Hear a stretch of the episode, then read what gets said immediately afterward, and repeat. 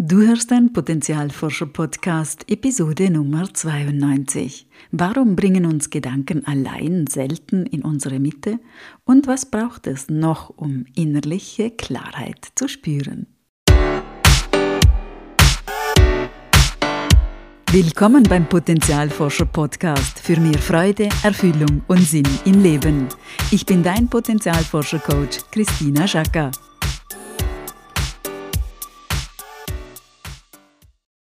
Hallo liebe Potenzialforscherin, hallo lieber Potenzialforscher. Gefühlt wurde wohl schon alles über unsere innere Ausrichtung gesagt oder darüber, wie wichtig es ist, unsere innere Mitte zu finden und immer wieder dahin zurückzukehren, um für sich selbst innerlich klar zu sein. Das hört sich alles ganz, ganz einfach an, zumindest auf unserer Gedankenebene. Ist doch logisch. Es ist nur so, dass viele andere Ebenen und Teile in uns, sage ich jetzt mal, leben, die das ganz anders sehen, die andere Erfahrungen gemacht haben und deshalb ihre ganz eigene besondere Logik verfolgen. Das ist einer der Gründe, warum wir mit dem reinen Erkennen, dem Verstehen oder der Vernunft unsere schmerzhaften Erfahrungen manchmal nicht vollständig integrieren können. Natürlich brauchen wir Erklärungen und es ist für den Heilungsweg wichtig, unsere Erfahrungen und Reaktionen verstehen zu können.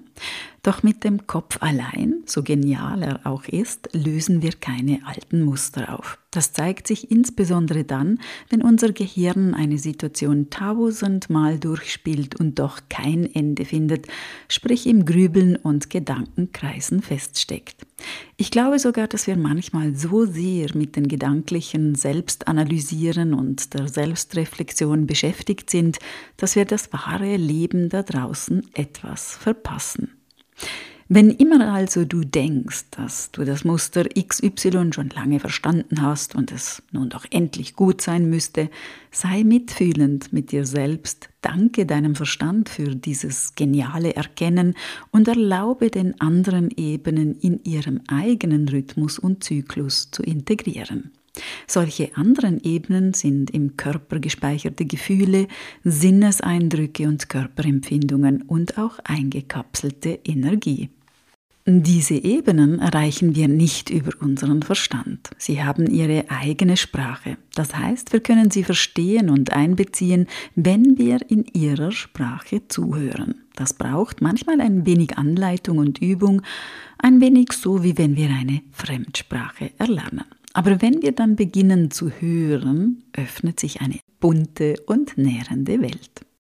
Um in uns diese Mitte voller Klarheit zu finden, darf ein erster Schritt also sein, etwas zu reflektieren, analysieren und zu verstehen, ein zweiter aber, dass wir unseren Körper mit einbeziehen. Schauen wir uns ein Beispiel an. Miriam, eine Klientin von mir, bereitet sich auf eine anspruchsvolle Gesprächssituation vor. Sie leitet ein kleines Team und muss ihren Mitarbeitenden eine Entscheidung der Konzernleitung mitteilen, die mh, hm, unangenehm für alle ist. Kognitiv ist das für sie klar, dass sie diese Entscheidung nicht beeinflussen kann, dass die Umsetzung unumgänglich ist und sie auch nichts dafür kann. Dennoch ist das sehr belastend für sie. Schon beim Gedanken an die Sitzung bekommt sie Herzrasen, ihre Kehle schnürt sich etwas zu und ihr Mund wird trocken. Sie ärgert sich über sich selbst, dass sie das noch nicht cooler nehmen kann. Immerhin ist sie nicht erst seit gestern in einer Leitungsfunktion und sollte das doch locker hinkriegen. Als wir im Coaching ihren Körperempfindungen und Gefühlen gefolgt sind, ihnen ausgiebig zugehört haben, konnte sie einen kleinen verängstigten Anteil finden, der mächtig was dagegen hatte, diese Botschaft bzw. Entscheidung zu überbringen. Und zwar aus sehr berechtigten Gründen. Denn dieser Anteil hatte einige schmerzhafte Erfahrungen gemacht, was einem Überbringer einer solchen Botschaft passieren kann. Und dieser Anteil konnte, weil er damals zu jung war, das noch nicht verarbeiten. Als Miriam sich diesem Anteil zuwandte und ihn mit dem versorgte, was er brauchte, war auch die Sitzung mit ihrem Team nicht mehr so bedrohlich. Sie hatte zwar noch etwas Herzklopfen zu Beginn, doch das Überbringen der Entscheidung verlief gut und es ergab sich sogar eine fruchtbare Diskussion mit dem Team. Wir können die Situation von Miriam auch aus der biologischen Perspektive des Nervensystems betrachten. Wir speichern alle Erfahrungen mit Bildern, Gefühlen und Körperempfindungen in unserem Gehirn. Gleicht eine neue Erfahrung einer alten, die schmerzhaft war, löst das einen kleinen oder größeren Alarm in uns aus. Bei einem größeren mobilisiert uns unser autonomes Nervensystem in den Kampf-Fluchtzustand, damit wir die potenzielle Gefährdung abwehren können. Wir haben mehr Blut in den Muskeln, unser Puls schlägt schneller und es fließt eine Menge Adrenalin durch unseren Körper. Da unser autonomes Nervensystem den Vernunftbereich im Gehirn runterschalten kann, nutzt uns das logische Denken hier eher wenig, um unsere Nervosität zu reduzieren. Wir müssen unser Nervensystem über andere Wege erreichen, um zurück in unsere Mitte zu regulieren.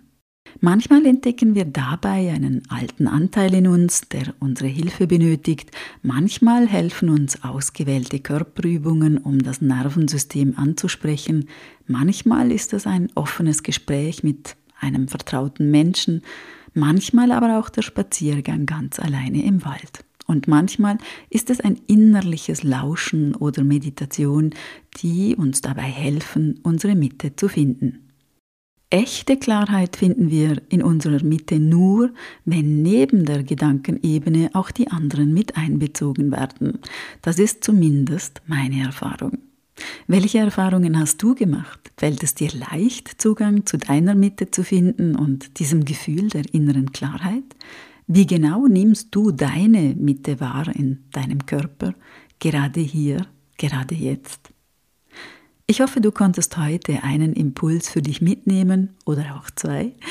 Und ich freue mich auf jeden Fall auf dein Feedback. Von Herzen ganz viele Momente der Klarheit in deiner Mitte, deine Christina.